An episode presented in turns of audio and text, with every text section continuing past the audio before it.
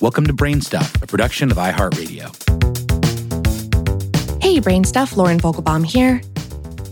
Over the past two weeks, enormous crowds of protesters in the United States have met with, in some cases, ominous clouds of tear gas. But the use of tear gas to disperse protesters in cities in the United States and around the world could have unintended consequences when it comes to the spread of the coronavirus.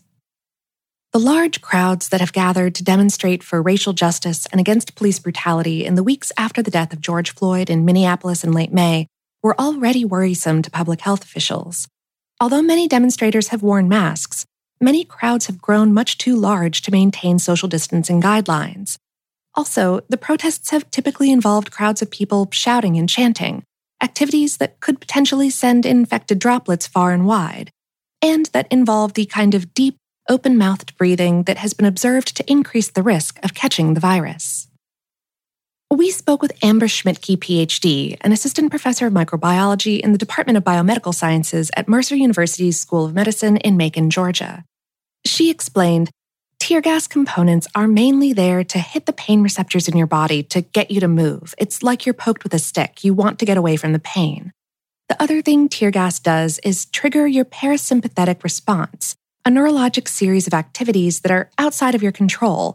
But because there's a chemical irritant in place, your body is going to do everything it can to flush it out. A person will feel the symptoms of the chemicals most commonly used in tear gas, CS, CN, and CR, within 20 to 30 seconds after being exposed. Schmidtke said, it's going to increase mucus production along the sites where you've had exposure, and that's mainly your respiratory mucosa linings. In your nose, that means you'll have a runny nose. You're going to have mucus production in the lungs, along the trachea, your windpipe. You're going to want to cough that out. You're also going to want to salivate more than you ordinarily would. You're going to produce more tears. How much a person is affected depends on many variables, such as whether there's a breeze or how close they are to the agent. A person's eyes will sting, they may sneeze or retch. Schmidtke said, but the most dangerous thing is the coughing that will happen in response to the tear gas. It's a deep cough because you're trying so hard to get this out of your body, and it has the potential to spread viral particles rather far. It's your body's natural response to get rid of a chemical irritant, but it's the same mechanism that we're concerned about with virus spread.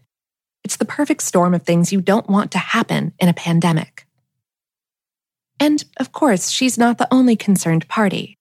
During a June 4, 2020 House Appropriations hearing on the coronavirus response, Centers for Disease Control Director Dr. Robert Redfield also specifically called out that the use of tear gas by police might help the virus spread. We also spoke with Forrest Brown, a resident of Atlanta who lives downtown, just two blocks from the CNN building and Centennial Olympic Park. Uh, the entire area has been the site of many Atlanta protests, past and present. The first weekend of the current demonstrations, he stood outside his building with neighbors with an eye on protecting their property when he got a whiff of a pungent odor tear gas. Brown said, We could smell it and it stung our eyes. We would go inside, wait it out, but it wasn't a strong hit. You could feel it, but then it dissipated. That was Saturday, May 30th. Sunday night was a different story. Brown said, I was actually in the interior courtyard of our building. I didn't see the cloud, but it was a bad dose compared to Saturday night. My symptoms were much worse stinging and watering eyes. It also made my lips feel like they were tingling and burning. I felt like I wanted to throw up. It made me feel very weak, almost jittery, like I might pass out. Brown says the worst of it was over in about 30 minutes, though he felt nauseated for several hours and even had blurred vision on Monday. Though he was wearing a mask following standard protocols and a full block away from where the tear gas was actually released, he was exposed to it. Schmidtke is concerned with the use of tear gas demonstrations during the pandemic, not only because it potentially increases the spread of the coronavirus, but also because the same people who are at risk for COVID 19 infection, people with underlying conditions, are also at risk for side effects from tear gas exposure. Schmidtke said, COVID 19 sort of blurs the lines between being a respiratory disease and a cardiovascular disease. The similarities aren't uniform, but if you have asthma, you're going to be at higher risk of complications from something like a tear gas exposure. People who have chronic obstructive pulmonary disease or any of those sorts of ailments could have more severe outcomes. She concedes that it's a difficult situation, because a person can make plans to participate in a peaceful protest and find themselves in a situation that they aren't prepared for. She encourages all protesters, whether they were exposed to tear gas or not, to make plans to be tested for COVID 19. However, don't get tested immediately. When the virus gets into the body, it goes into what's called the eclipse period, hiding out in the cells while it makes copies of itself. Then it starts to leave the cells and spread to other cells, and that's when it becomes detectable.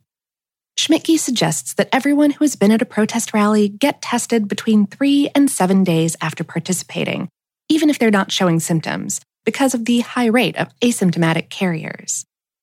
CDC Director Redfield issued the same advice at the June 4th Senate Appropriations hearing, saying, I do think there is a potential, unfortunately, for this to be a seeding event. Schmidtke said, Protesters do have some things going for them. They're outside, they have the benefit of ventilation. They have sunlight. We know that UV light isn't advantageous for the virus. Protesters are typically young, but I wouldn't count on those things being some sort of anti COVID security blanket. If you do come into contact with tear gas, Amnesty International says that gas masks are the best protection if they're properly fitted and sealed. Though, if you don't have one, they recommend wearing goggles and a respirator or a wet bandana over the nose and mouth. If you're exposed, try to stay calm and breathe slowly. Blow your nose, rinse your mouth with water, cough, and spit. Try not to swallow because you want to get those irritants out.